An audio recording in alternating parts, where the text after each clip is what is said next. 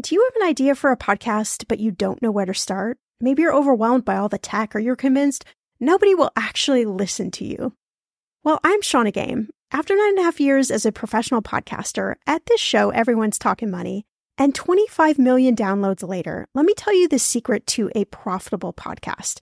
It is building a solid foundation, your podcast roadmap before you launch. That's why I created the Podcaster class a fast paced group cohort podcasting for profit eight week style MBA program. The podcaster class is immersive, comprehensive, and insanely motivational. If you want to create a podcast, DIYing a launch is just not the way to go. In the podcaster class, you'll get the tools, tips, and strategies to create a podcast that resonates with listeners and one you can be proud of. Get this 90% of podcasters never make it to episode three. That's 2.8 million podcasters who just quit. So to be a top podcaster, you only need to publish 21 episodes, but you got to make them good. So in the podcaster class, I'm taking the mystery out of how to create, launch, and profit from your podcast so you can create a top 1% podcast just like this one. The May cohort is now open for enrollment. Classes start May 22nd. There are only 15 spots open. You are going to learn podcasting with me and 14 other amazing people. You can learn all the details at thepodcasterclass.com. Use code podcast when you sign up for $100 off. That's thepodcasterclass.com. When it comes to financial advice, you got to trust the source. It's why you listen to this podcast. When I'm looking to upgrade my wallet, I turn to NerdWallet. Their expert team of nerds dives into the details to help you find smarter financial products. Before NerdWallet, I was paying for vacations all wrong. I was missing out on miles I didn't even know I was leaving on the table. Now I've got a new card with more miles and more upgrades. What could future you do with more travel rewards? I don't know, maybe that fancy hotel upgrade that you have always been dreaming about. Wherever you go next, make it happen with a smarter travel credit card. Don't wait to make smart financial decisions. Compare and find smarter credit cards, savings accounts, and more today at nerdwallet.com. Nerdwallet Finance smarter. As with all cards, credit is subject to lender approval and terms apply.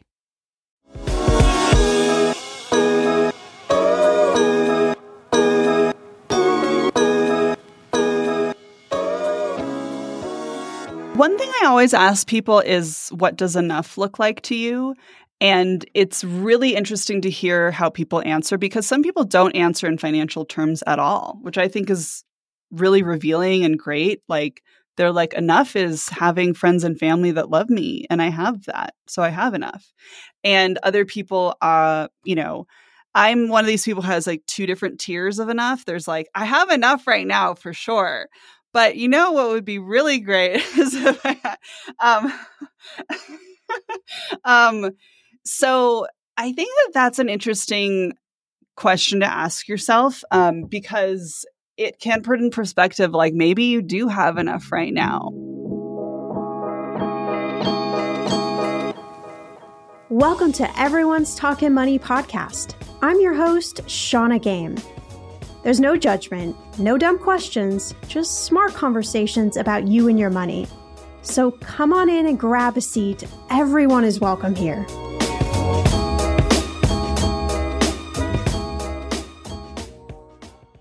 Be honest with me.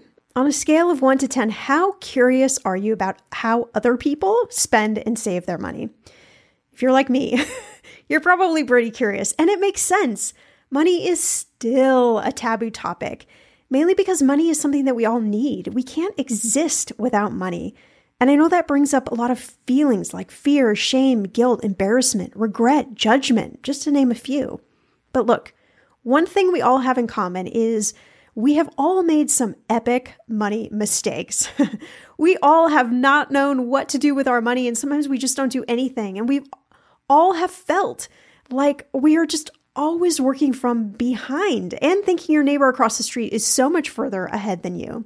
Maya Lau, host of the podcast Other People's Pockets, is with us today, and she loves talking to people just like you about these taboo money topics and more how much money you make, how you spend your money, your biggest money blunders, and how tricky money is in relationships. While you might have a fascination with getting a behind the scenes look at someone else's finances, there's actually a lot you can learn and apply to your money journey. For instance, maybe you can go a little easy on yourself for spending way more than you actually wanted to at a concert this year. I mean, you had to buy one piece of every merch, right? So join us for this fun conversation about other people's pockets, human stories, and the lessons you can learn from listening to some very taboo money conversations. Let's start talking. Maya, welcome to Everyone's Talking Money. It is so good to have you with us. Thank you. Thanks for having me. I have to be honest, uh, when I was prepping for our conversation, I was really excited about it because my friends would probably refer to me as somebody who is nosy. so if I'm I'm out on a walk, like let's say it's evening time and people have their like curtains open and there's lights on in the house, like I'm I'm probably going to look inside and see what's going on. Not that I not that I always see what's going on, but it's sort of my, you know, little fascination. My husband's always like, "Oh, look over here, not at whatever's going in the house."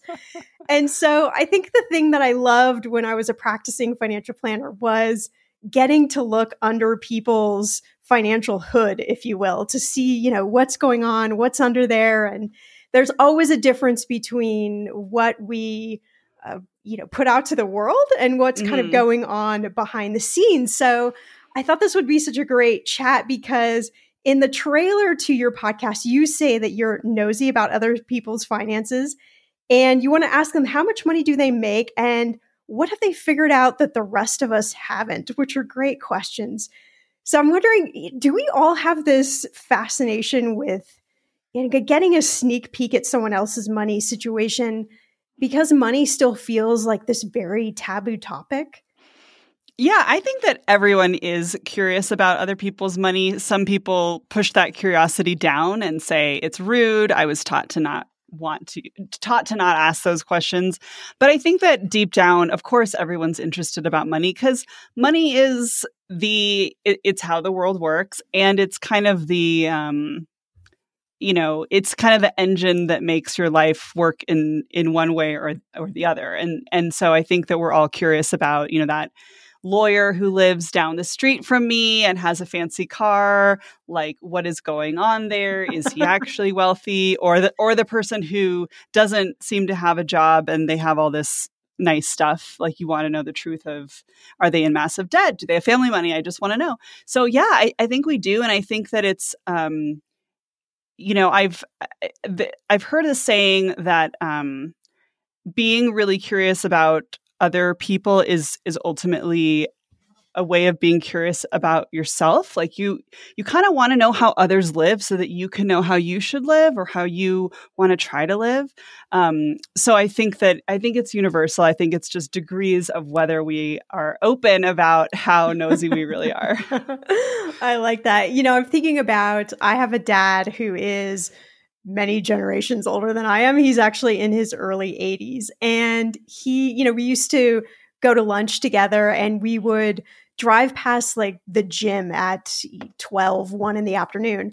And he's very old school. You go to work, you work eight hours a day. This is how you make your money. And he would always say, what are these people doing? Like, who are these people yeah, who are working uh, out at What noon? are they doing yeah. in the parking lot? And the parking lot is packed. And I'm like, Dad, this is a different generation and we have a different way that we work and a different way that we interact with money. And I, still to this day, he just can't understand it. I think it's really interesting. Yeah, I, you know, I admit that I have that a little bit, not as much judge judgmentally, but just really curious. When I first moved to LA, it was from Louisiana. And I also had always had jobs that were very, you're working all day. I didn't have a break.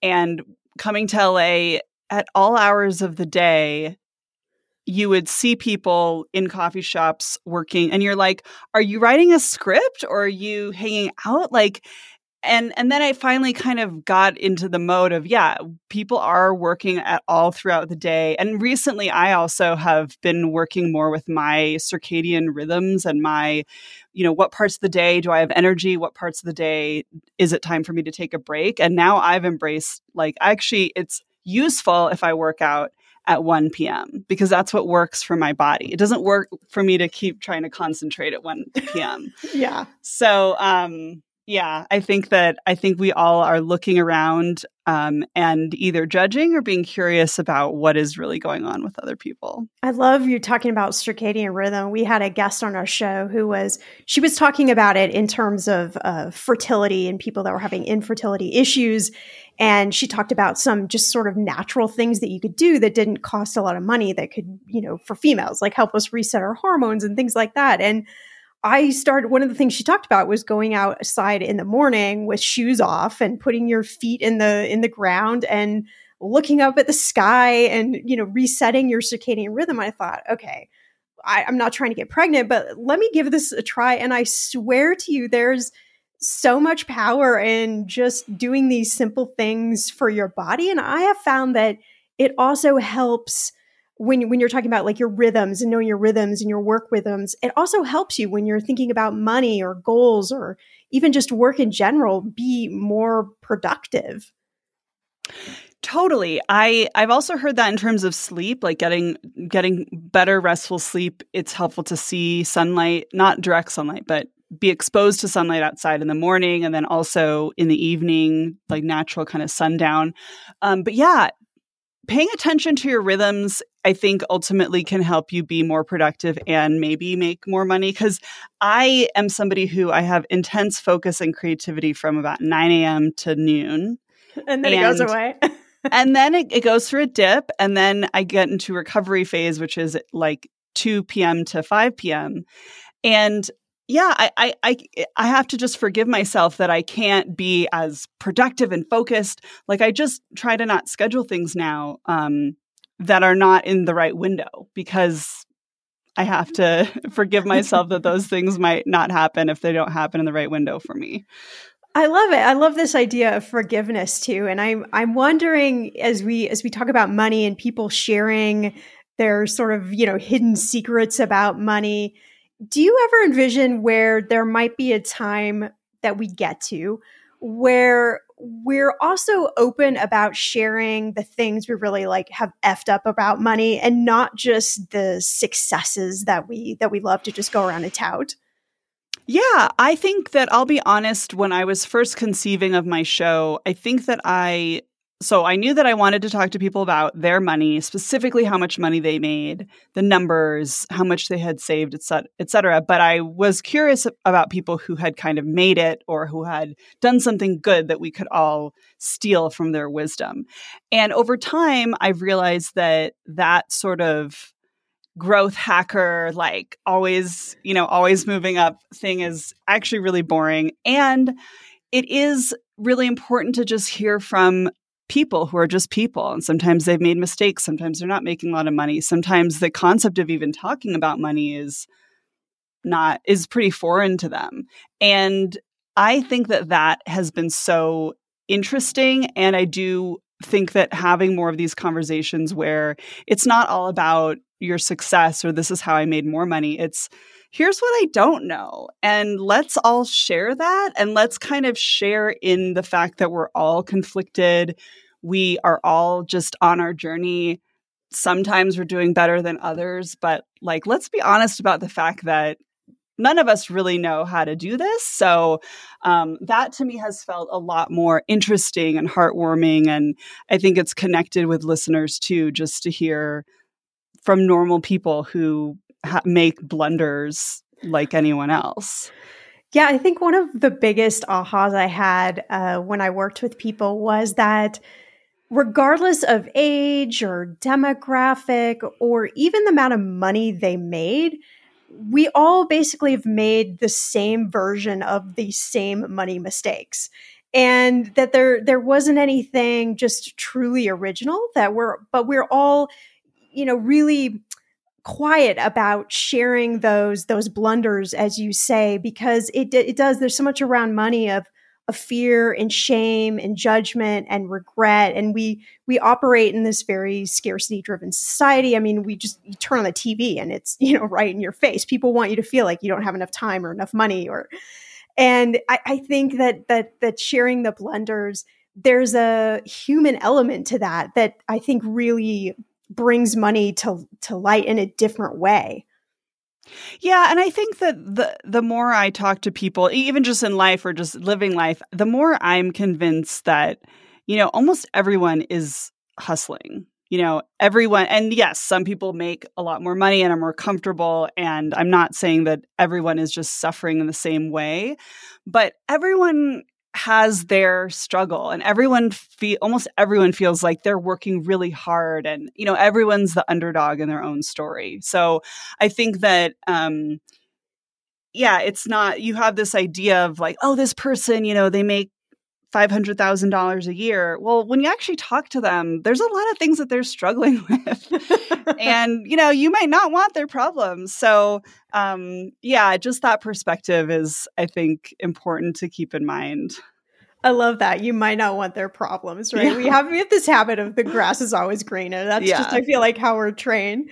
You've had you've had so many interesting guests on your show, including one of our favorites, Katherine Spiers you had in that episode. She's a food historian and she's uh, been a couple times on our show, host of the Smart Mouth podcast. And I had so much fun just listening to different people on your show talk about their upbringing and talk about the role money plays in their life. And even through episodes where people would have their own sort of aha moment, like maybe they were never asked this question about money before. And it sort of was like, you know, took them back a little bit. I'm wondering, you know, has there been any you know, shocking revelations from guests on the show or, um, you know, any many money confessions that people have shared? Yeah, I don't know about like absolutely shocking um things, but you know, there there's interesting moments. Like I interviewed this couple about couples finances, and they went by the initials D and A because they wanted to remain anonymous. And one of them is is really good with money, good saver, looks at the budget. The other one is more of a spender. And the one who's more of a saver was like, you know, I dip into my savings all the time to help us cover for XYZ. And I don't even talk about it. I don't even let my partner know because whatever you know it's it's part of being a family and and the other and i said to the other one did you know that she does that? And they said no.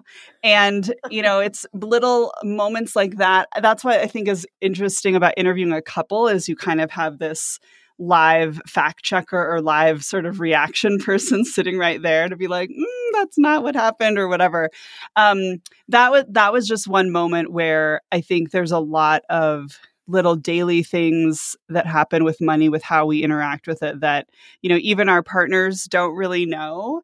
And they even said you know afterward like on the drive home we're going to have some things to talk about because some stuff came up that we didn't know yeah, I believe it. I mean, couples and money, it is always a charged situation. I was working with a couple once and the husband made this big revelation because he had to, because I was sitting there with numbers right in front of the husband what was it? wife. Well, we were he had hired me to help him with his credit score and and you know, there were a couple who on paper they had this amazing house in LA. They lived in a very affluent neighborhood drove all the nice cars, had the nice watches. I mean, you name it. And I was thinking, my gosh, you know, w- what possibly could be up with their credit score? And so when we started working together, you know, I asked them a lot of questions about how do they feel about money? What are their goals? How they, you know, lots of things before we get to credit score. And it turned out that the husband had basically been maxing out, I think it was like 19 or 20 credit cards, like just trying to afford the lifestyle that the wife had gotten accustomed to. And had and never, she had no idea. She had no idea. And so, you know, they had to start making some really tough money decisions. And she was in the place of, I'm I'm not going to change the way I operate. Like this is how I do things. My kids are going to go to private schools. Like this is the way my life works. Mm. it's not going to work any other way. And he was over here like, sorry, but you know, we have to figure something out. And they got in basically a knockdown, drag out argument where I had to step in the middle and separate two people. And we had a couple of money sessions after that. They were very contentious we finally got to the place where they were both willing to have conversations and and and work together but I, it's just so tough because, like you say, there's so much, even in our own lives, that is hidden kind of in the shadows of our partner. And we don't want to talk about those things. Yeah. And actually, um, we, my husband and I just sort of as a trial period, but I actually think we kind of want to keep doing this. So we use YNAB, the You Need a Budget yes. budgeting software, which I love, but it is very involved if you want to keep it up and make sure you're allocating things correctly. I've been using it for years, but I have just gotten so behind. And so we hired basically a personal accountant to who uses YNAB so she goes into our wine YNAB. She doesn't actually have actual access to our bank accounts. It's just to our wine YNAB and does our budgeting for us and then and then analyzes it at the end of the month and says, okay, so it really looks like you spent more on this, or this is where that reimbursement went to, and then you moved it to savings and and it's I wouldn't say that I, yeah, I wouldn't say that she's like discovered some secret thing yet, but like it is more revealing it's ultimately good but because i've been more the one who's like i'm this YNAB head and then my husband's like i just trust whatever you're doing i'm a little bit like is she gonna realize that like i've been doing this wrong and be like um because he's he's now included like he now sees the kind of weekly and monthly analyses um so yeah it's just like there's a lot that's like even when you're very interested in money and and on top of it there's a lot that's like what is I don't I don't know if we I'm really want to know here. yeah have this third party like looking at our expenditures but ultimately it's good and I think that it's like helping us to actually stay on top of things. I think it's kind of that feeling of like if you're standing in the street like naked. yeah, yeah, totally. It's like someone's you. Look- yeah. yeah. And she even made a comment once like, "Oh, I see that you're in LA right now traveling." And it was a little like, yeah, we are. You're seeing that because you can see where we're spending things. Like, um, yeah, it's weird. but that's where I think the, the the fear of judgment comes up yeah. with money, and right. and that's what gets so many of us just to retreat even further yeah. because it's like, whoa, whoa, whoa, like, how want to know? Like, how did you ask me that question? Did you ask me that question in an accusatory way or in a just a curious way? Because yeah. those two things are very different. Right. Yeah. So we'll see. Hopefully, hopefully it'll all be good. what do you think we as listeners can learn or implement ourselves in hearing about other people's money and uh, in the blunders and the good and what, what you know what isn't good? I think that it's ultimately just about hearing human stories and hear and meeting people. And this is ultimately about getting to know somebody through the lens of their money. There's so many conversations that we could either have or we could hear about where someone's talking about the latest book they wrote or whatever it is that they want to promote. Very seldom is anyone trying to promote their personal finances as a topic, you know? so this right. is kind of a way of getting to know someone through their bank account basically. And then it's also like well how did you get there? How, how did you know how does your work land you there? What is your work like etc i think that we can just um i think that it's ultimately a way of hopefully not f- feeling as bad about ourselves. Like on the one hand it is hard and i just talked to this um, financial therapist barry tessler who talked about kind of the emotional and physical feelings that money produces in our body, particularly when we hear about how much someone else makes and if they make a lot more. Um, you can feel like, ugh, like I don't relate to you. You know, I judge you. You better be amazing at your job because that's a ridiculous amount of money, whatever. Um, there's that. But then hopefully there's also a sense of compassion that we can have for ourselves about, like, look, you know, um, here's this person who makes a lot of money, but they actually haven't saved very much of it, and they're shameful about that. And so, I don't know. We all we all make those mistakes. Um, yeah, I think I think that just hearing about it and and hearing that it's a normal conversation that we can have, it's a muscle that we can learn to exercise, can help us to ask the money questions in our own lives, ask for a raise, find out what we should be paid, you know, having those conversations, it just kind of normalizes it. I'm going to be real with you. Identity theft is on the rise, and you do not want to wake up one morning and discover that your bank account has been emptied or you're overdue on credit cards you never even applied for. We talk about this often on the podcast, but you don't realize how much of your information is available to scammers on the internet and how susceptible you and your family are to identity theft and fraud. I know it's scary, but now you can get your data removed with Delete Me. That's why I personally choose Delete Me.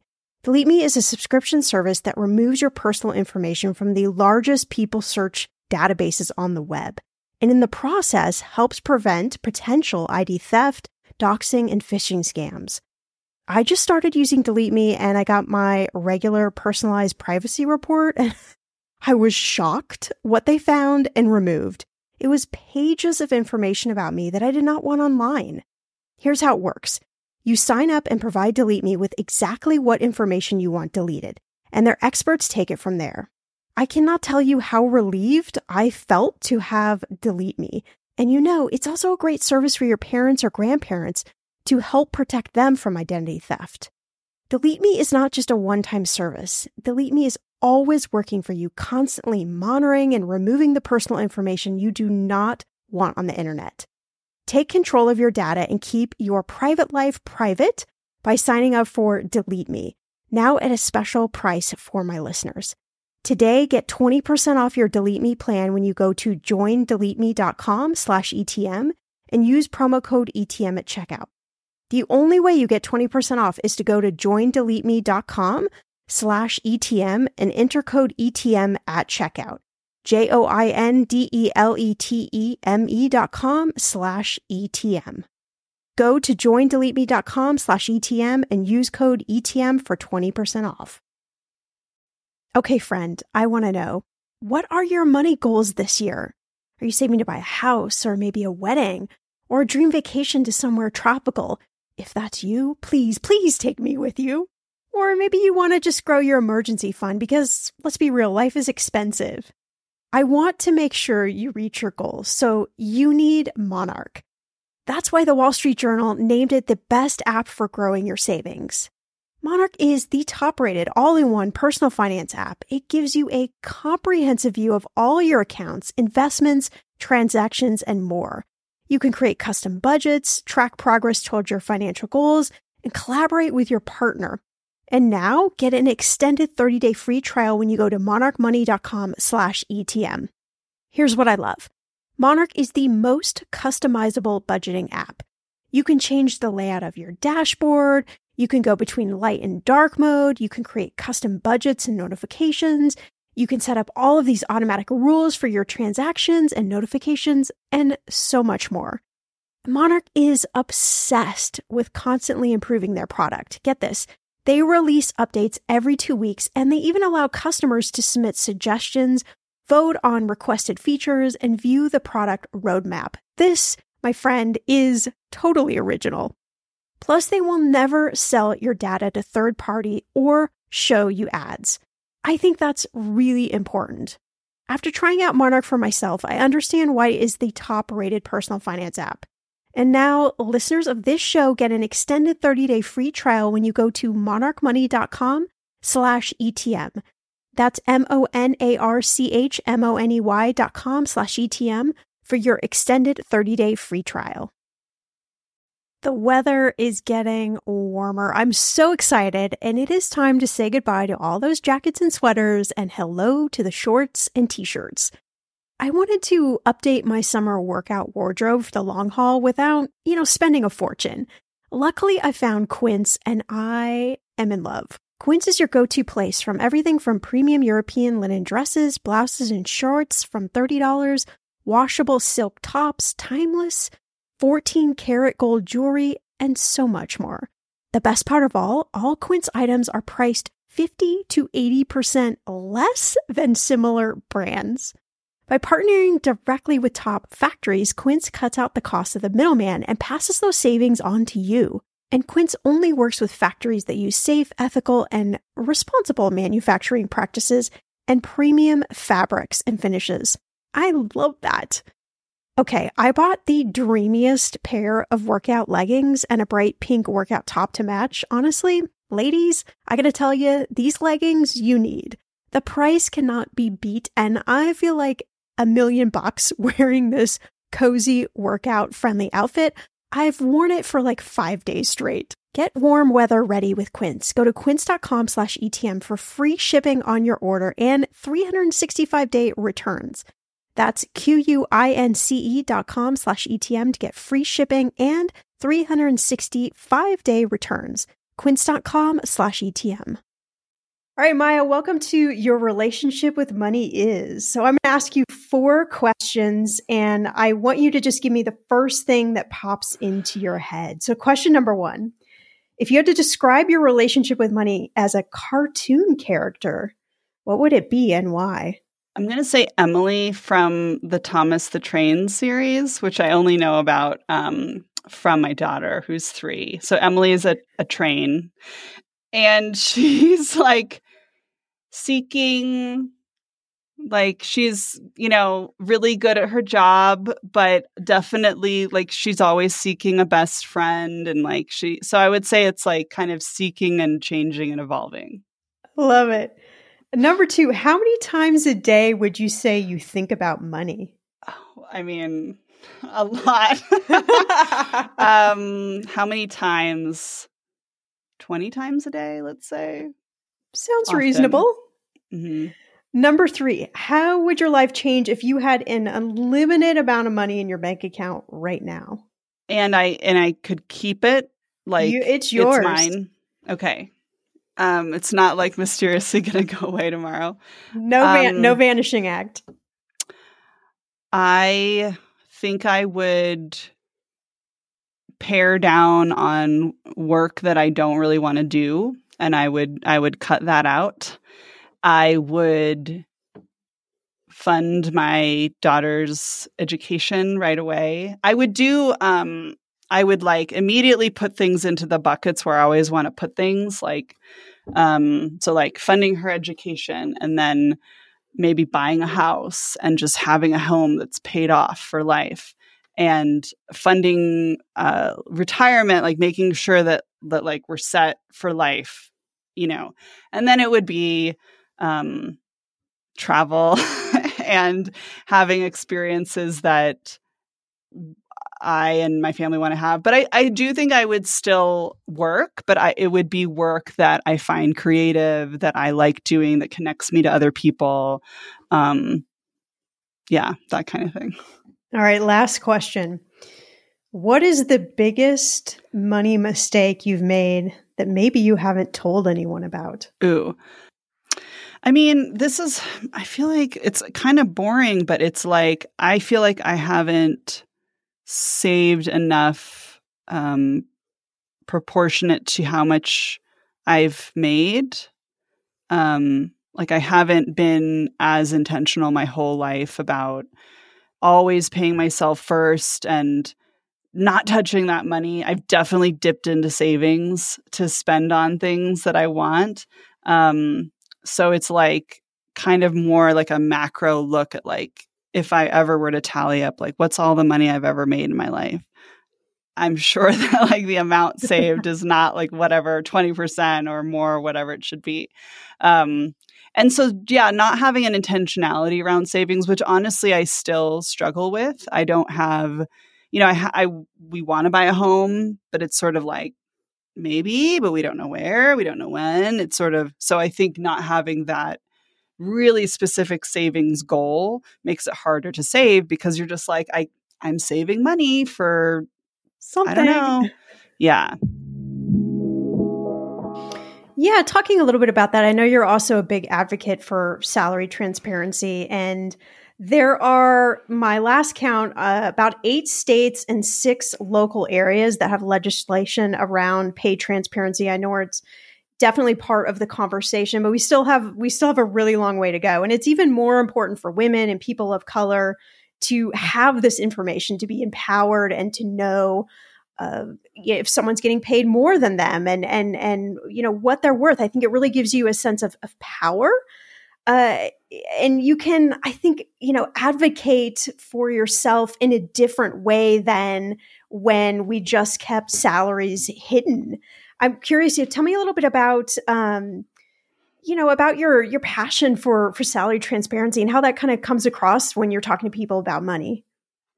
Well, when I was a reporter at the LA Times, I asked for raises many times. Well, first of all, when I was offered the job, they said, "Oh, we're going to offer you the, the upper end of whatever band you're in at $75,000 a year. And of course, I knew that that was bullshit, but I didn't really have a lot of leverage. I did ask around and I pushed back and I said that I wanted 100,000 and they said no, you know, and maybe gave me more vacation time. But the truth was I didn't have leverage. I just I wanted the job. What was I going to do? So I said yes to that. And then over time definitely found out for a fact that I was being underpaid. I was also being underpaid compared to my white male peers. Um, we ended up unionizing, and then that opened the door to a lot more salary transparency, not necessarily in terms of each person where you'd get to see how much they make, but this type of job with this many years of experience. And we were able to prove that the company was systematically underpaying wow. um, women and people of color. Um, and I ended up getting a raise from that. Um, finally ended up getting another raise this is many years later, finally ended up at 100K after like four or five years there.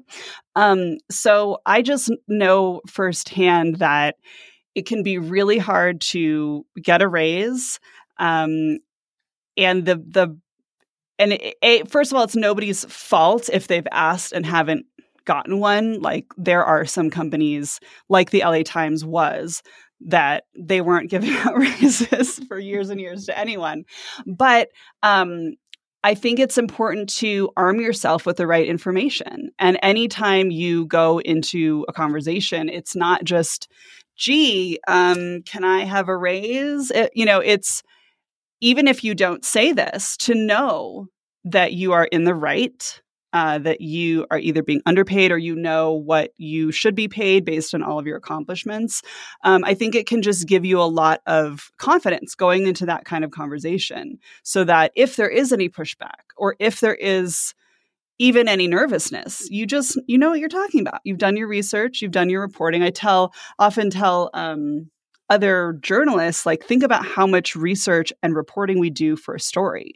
You know you right. wouldn't just interview two people and then write a story with two quotes. You would talk to at least 10 people and maybe only quote three of them. Um, so similarly anytime you go into a salary negotiation conversation you need to have talked to hopefully 10 plus people to get really good information about what they're being paid, what you should be getting paid, also other things about other perks, vacation, etc. So I think that it's all it's all really important to do. How can you broach the conversations with your coworkers or, or how did you do it to to figure out how much people were getting paid? Or are we in a time and place where people are more open to sharing that? So, a few things. Um, one is, you know, obviously, if you feel friendly and you're already kind of having that kind of conversation with a coworker, just ask. Um, I, a lot of times, women tend to feel more comfortable talking to other women in the workplace about what they make, and that's totally great. You should do that.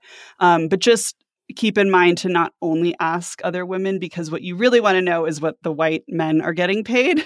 So, ding, um, ding, ding. yeah. So, so part of it is, you know, you can say, "Hey, um, I am doing some research around my pay.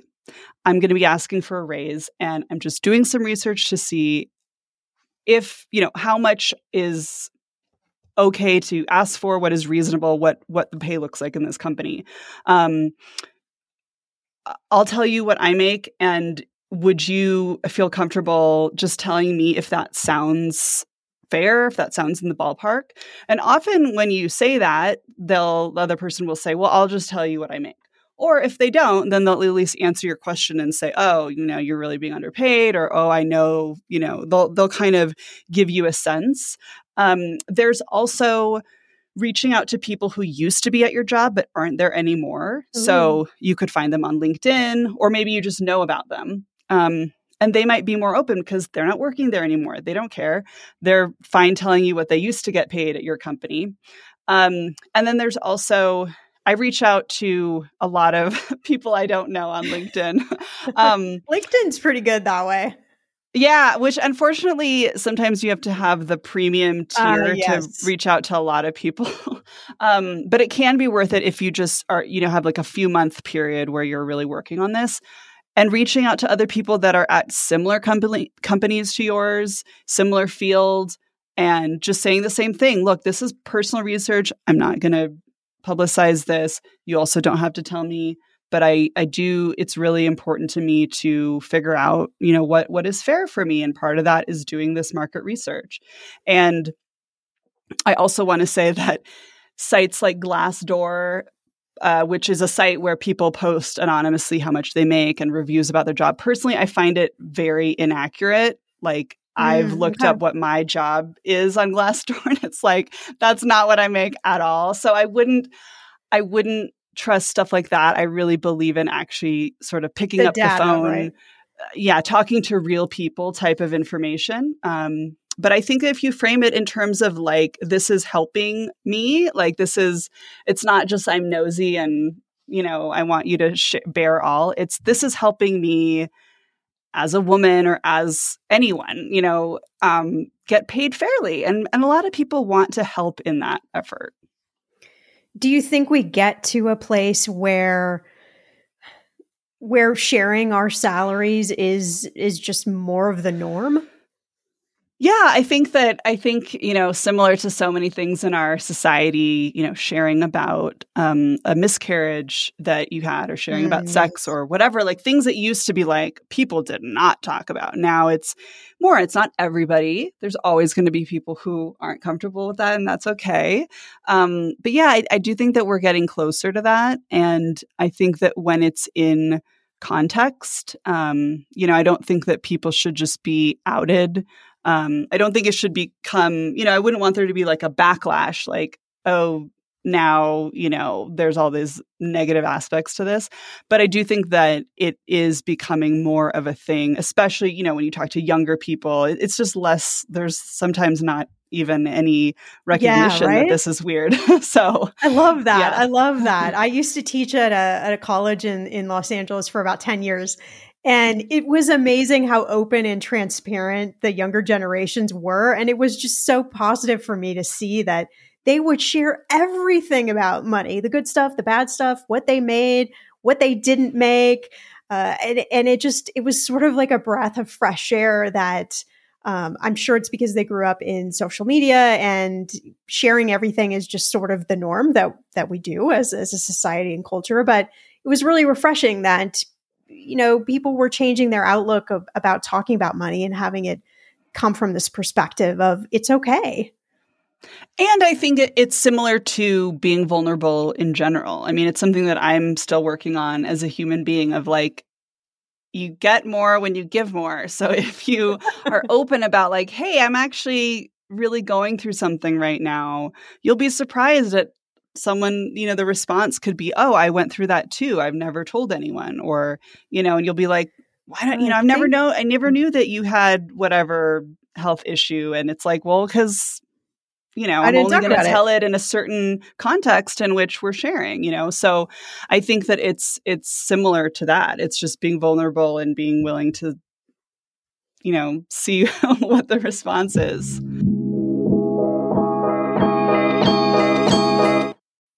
When you need mealtime inspiration, it's worth shopping Kroger, where you'll find over 30,000 mouthwatering choices that excite your inner foodie. And no matter what tasty choice you make, you'll enjoy our everyday low prices, plus extra ways to save, like digital coupons worth over $600 each week. You can also save up to $1 off per gallon at the pump with fuel points. More savings and more inspiring flavors make shopping Kroger worth it every time. Kroger, fresh for everyone. Fuel restrictions apply. Well, you have this really interesting background. As you mentioned, you you're a award-winning former investigative reporter, which is really cool. And I'm curious how you made the switch from investigative reporter over to talking to people about their money. um, it's funny because when I left the LA Times, I really felt like, okay, I'm just, I'm not doing any of this anymore. I'm moving in a different direction. Has nothing to do, one has nothing to do with the other.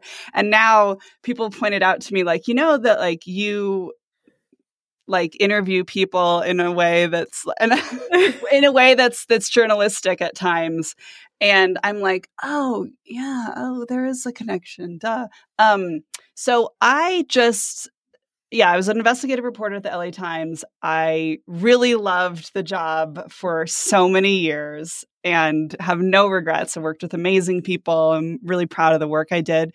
Um, and after a while, though, I just was really frustrated, really about money in particular. I, like I said, I'd asked for raises, didn't get them, and kind of started to realize, you know, even if I go to another paper, it's a little bit like same shit, different day. Like maybe yeah. I would make a little more, but you know, and I would see people win Pulitzers and either not get a raise after that or get a minuscule raise. And it felt like so even if I'm at literally the top of my field, it doesn't translate to that much more money mm, for me. And right. I was married, I had a kid, I wanted things, I wanted a house, I wanted to feel like I was growing financially.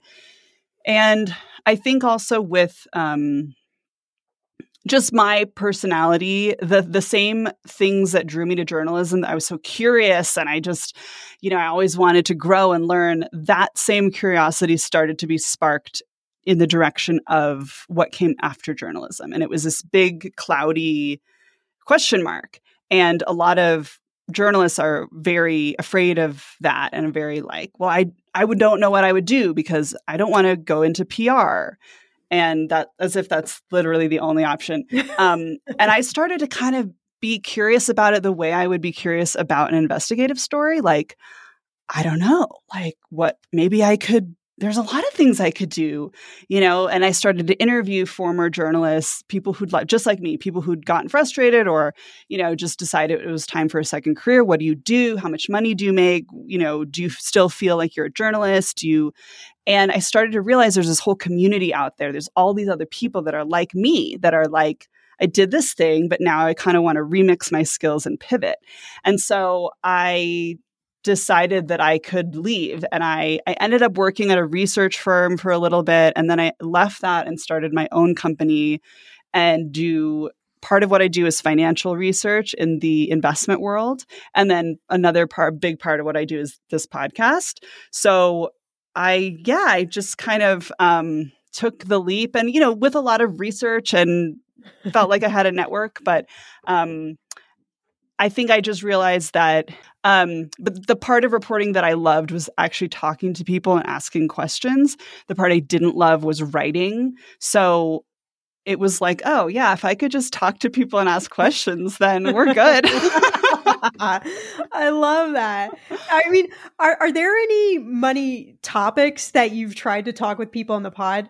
And maybe they're totally off mm. limits or taboo, or they just won't they just won't go there with you? Hmm. Well, certain people, it depends on who it is. Um, I mean, certain people they, they they won't they won't talk about their net worth. Um, they won't talk about what class they're in, which is interesting because mm. I think hmm. about class as like it's general. You know, I mean, it's like if if you're upper middle class, so are so many other people. It's not like personal to you, but some people have a really hard time identifying as that. And they they actually don't want the wider public to know what class they actually are because it is such a label and because maybe their job sort of um, mm, right, okay. puts their job and their public persona puts them in a like say more middle class, but they don't want people to know they're actually upper middle class or whatever. Mm-hmm. Interesting. Um, so I would that, not have, yeah, I would not have thought about that. That's really interesting. yeah, yeah, super interesting. Um, and I'm trying to think of like, yeah, there's I mean, people understandably don't want to talk about their spouse's income and, you know, because it's not theirs to talk about, even though it very much plays into their own finances. Like when you're married, you know, I'm sorry, but like your finances are mixed. Yeah. um, yeah. Um, those are just some I can think of the top of my, but there's all, there's almost always a point in the interview where I can feel like I'm going a little too far and I try to depending on who it is like you know some people really don't like to be pushed um, because then the rest of the interview they'll shut down right. other people i feel like i can be a little like you know pushy yeah um, guide yeah. them in the direction but i try you know it's interesting you know the, the whole shift from investigative journalism has been really interesting for me because as a journalist depending on who I was talking to, like if it was a public official, like I would push and push and push and push. I don't care if you think I'm rude. I don't care if you think I'm, you know, whatever. It's not about how it sounds, how it sounds on tape, or what you think of me, or if someone would like to listen to this. I need the information. Now I'm not trying to have those conversations. I'm trying to be friendly and, you know, I want money to be something that we can feel good talking about. You know, it would be counterproductive if every interview felt super adversarial and people felt violated. That's not the kind of money conversation I think we should be having. So I've had to think in a completely different way about how to make this listenable, how to make it fun, how to make it something that feels a little bit revealing, but also ultimately everyone had a good time. That's a totally different interview than a typical investigative journalism interview. What about, I'm curious about your own money upbringing. Were there any topics growing up that were, you know, taboo in your family or uh, any like money beliefs that that got passed down that you kind of had to really shake off as you got into your own adulthood? Yeah, I think I'm trying to think.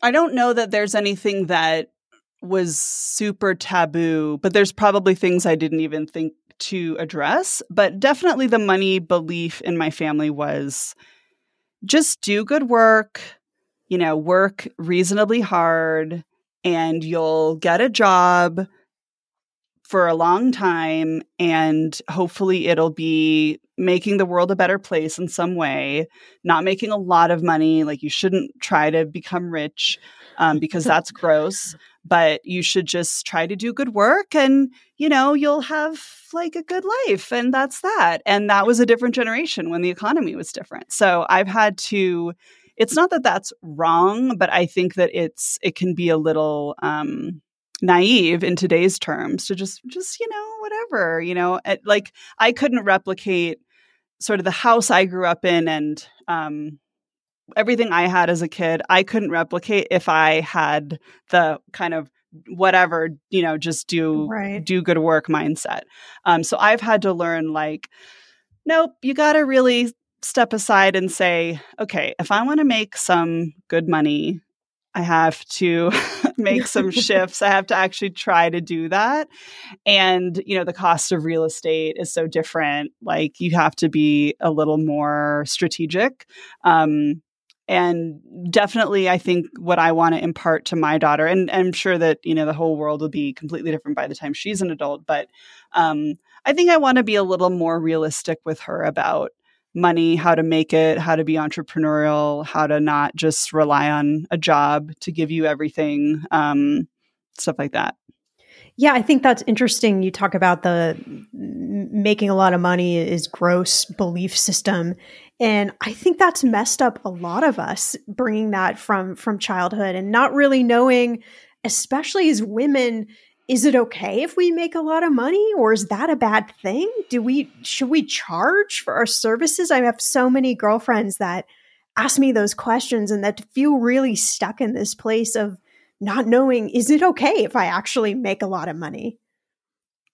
Yeah, totally. And I also think it's such a it's actually such a privileged um, statement to make to be like, well, you know, trying to make a lot of money is gross. It's like, yeah, but you're only saying that not only, but sometimes that's coming from a perspective of you have enough and so you don't like that other people are trying to have more.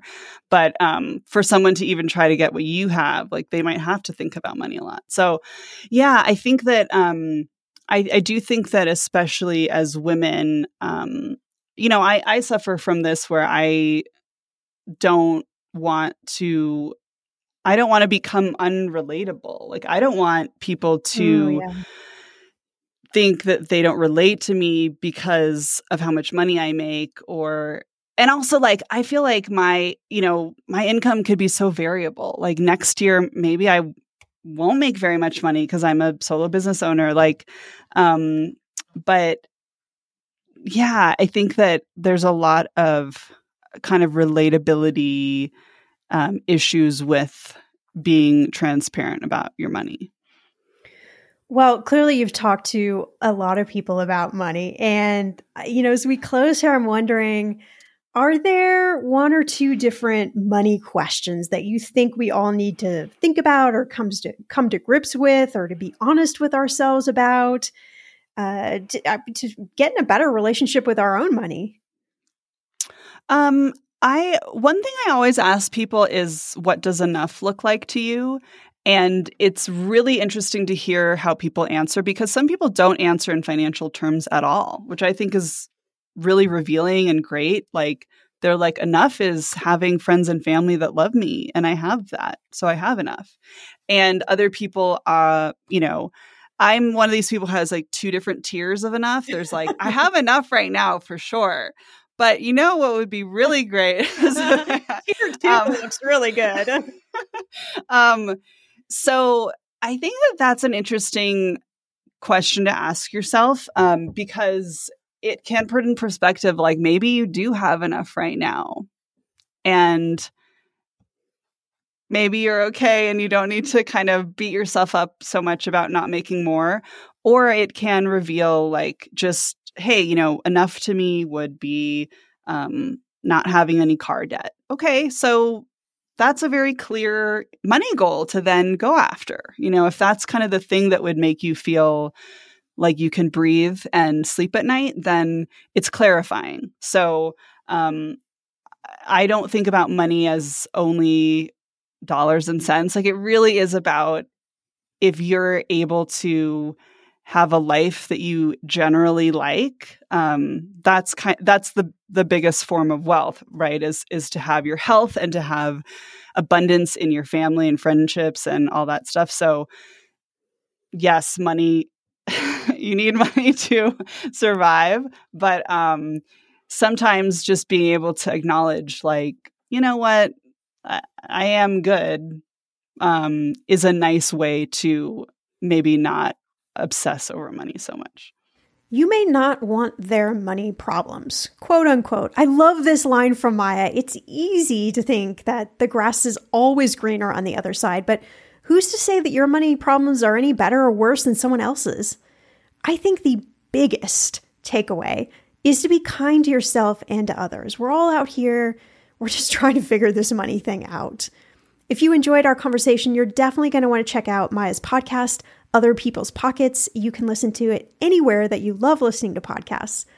Also, just a friendly reminder I'd love it if you could leave a review for the show if you haven't done so already. You can head to the link in the show notes, it'll make it super easy for you to pop over and leave a review. And a huge thank you to our sponsors. You can find links to all of them mentioned in this episode in the show notes. I will see you right back here, my friend, in a few days for a brand new episode.